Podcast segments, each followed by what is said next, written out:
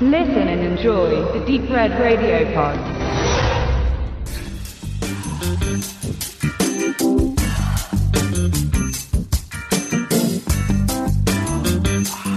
The Ugly One Dies First. Hätte der Klappentext geheißen, wenn Benedikt diesen geschrieben hätte. Hat er aber nicht.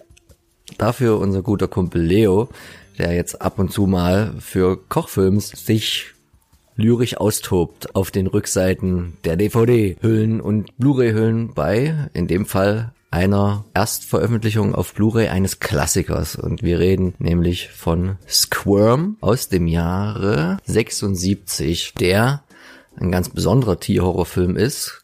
Kurze Zeit nach der Mutter aller Tierhorrorfilme, nämlich Jaws im klassischen Sinne. Es gab natürlich auch schon vorher diese, aber das Genre hat ja der Weiße Hai in dem Sinne erst begründet und das war eigentlich schon fast wie eine Art Parodie, kann man sagen, die ganz früh vorneweg geht aufgrund der ähm, Kreaturen, die hier thematisiert werden, nämlich der Würmer. Und ich jetzt zu sehr in den Inhalt einsteige, lasse ich den Benedikt einfach mal vorlesen, was auf seinem alten, wieder rausgekramten Videocover so draufsteht. Und dann können wir ja mal vergleichen, was schöner ist, die Worte, die Leo gefunden hat auf der neuen Veröffentlichung oder der etwas reißerischere Text auf der VHS.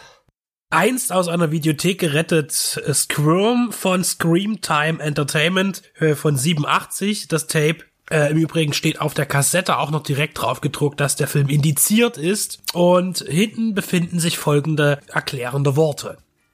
Mit entfesselter Kraft wütet das Gewitter über Fly Creek in Georgia. Blitze jagen vom Himmel, zerschmettern einen Starkstrommast und die freigesetzte Elektrizität rast durch die abgerissenen Leitungen in den nassen Erdboden. Der nächste Tag ist ruhig, als wäre nichts geschehen, aber nur scheinbar, denn nicht zufällig entfliehen die Squirm-Sandwürmer ihren Löchern und hinterlassen in dem kleinen Dorf entsetzliche Spuren. Was hat diese lichtscheuen Fischköder umgepolt? Was lässt ihre haarscharfen, mikrokleinen Fresszangen zu Monsterwerkzeugen werden? Fassungslos stellen die junge Jerry und ihr New Yorker Freund Mick fest, dass ein einziger Squirm Gefahr bedeutet, zwei tödlich sind und eine Million der gefräßigen Brut eine Flutwelle des Grauens verbreiten.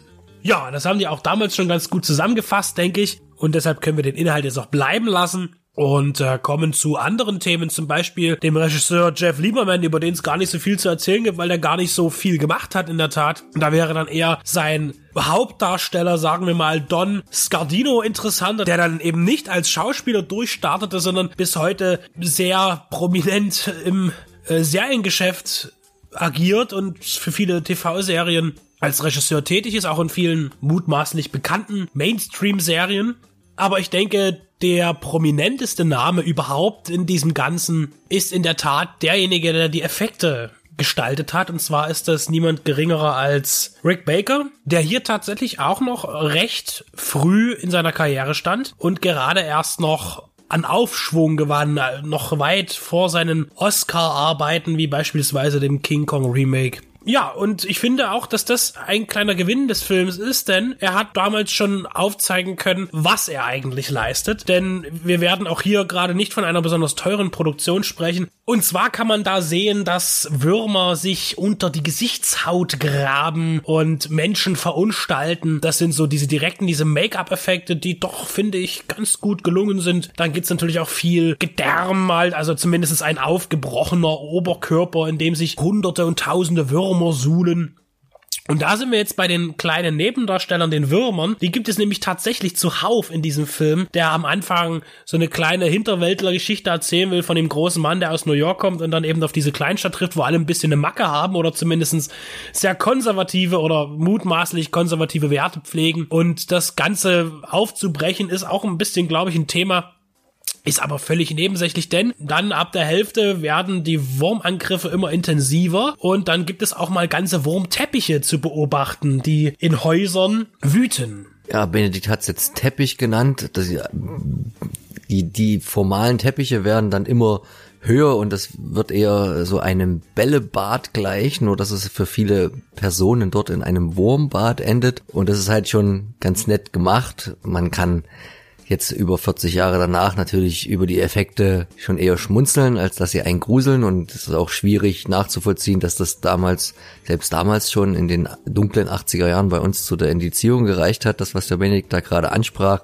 weil es ja doch kein in dem Sinne realistischer Horror war, wo man das immer enger gesehen hat, sondern doch mit äh, Tieren zu tun hatte, die, äh, wo wir eigentlich wissen, dass es so in der Realität nicht vorkommt. Aber das ist eigentlich ein ganz gutes Stichwort, denn so die Grundlage, die, die physikalisch-naturalistische Grundlage für den Film hat der Jeff Liebermann in sein, seiner Jugend mit seinem Bruder ausgetestet. Dort haben sie mal nämlich auch äh, mit Würmern in dem Sinne experimentiert und haben halt gemerkt, dass, oh, die sind relativ lichtscheu und das wird ja dann auch so ein bisschen im Film thematisiert, dass das bei den Würmern alles mehr oder weniger nachts stattfindet und man am Tag relativ sicher ist, dass die überhaupt so ausrasten und in so großen Mengen aus dem Boden kommen. Das hat man ja schon an halt der Inhaltsbestimmung liegt halt daran, dass sie elektrifiziert werden, was jetzt auch nicht so weit weg ist von der von der Wahrheit. Das lässt halt das Tier an sich schon durchdrehen, dass sie natürlich zu so fresswütigen Bestien werden, ist natürlich dann die die erfindene, der erfundene, der fantastische Teil.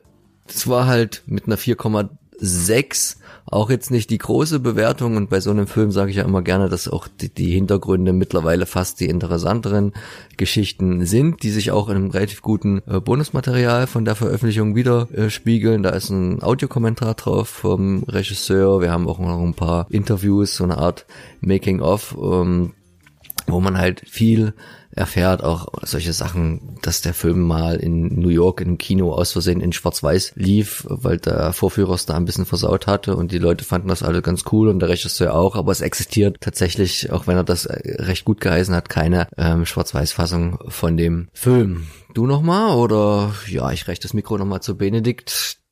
Falls der Film jetzt an irgendeiner Stelle schlecht weggekommen sein sollte, ist hier absolut zu sagen, dass er ein absolut unterhaltsamer Vertreter des Genres der Zeit ist. Natürlich abgespeckter, als es noch der Weiße Hai war. Aber man darf eben auch nicht vergessen, dass der Weiße Hai auch zu seiner Zeit eher ein B-Movie war, also so auch eigentlich gehandelt wurde von Universal. Und Squirm natürlich mit einem geringeren Budget zu kämpfen hatte, aber dennoch hat man hier viel rausgeholt. Der Film ist natürlich auch aus heutiger Sicht etwas humoresk, keine Frage, durch die Effekte, durch die darstellerische, dieses Overacting und so weiter von den Personen, die wirklich sehr stereotypischen Charaktere. Aber der Film ist für Tierhorror-Fans, falls es diese geben sollte, explizit natürlich erstens bekannt und zweitens hier erwerbenswert, denn Squirm fristete bislang ein Dasein als sehr teure Gebrauch-DVD. Diese Zeiten sind jetzt dank Koch Media vorbei. Der Film ist also jetzt auch zu einem soliden Preis zu haben auf Blu-ray in einer guten Qualität. Und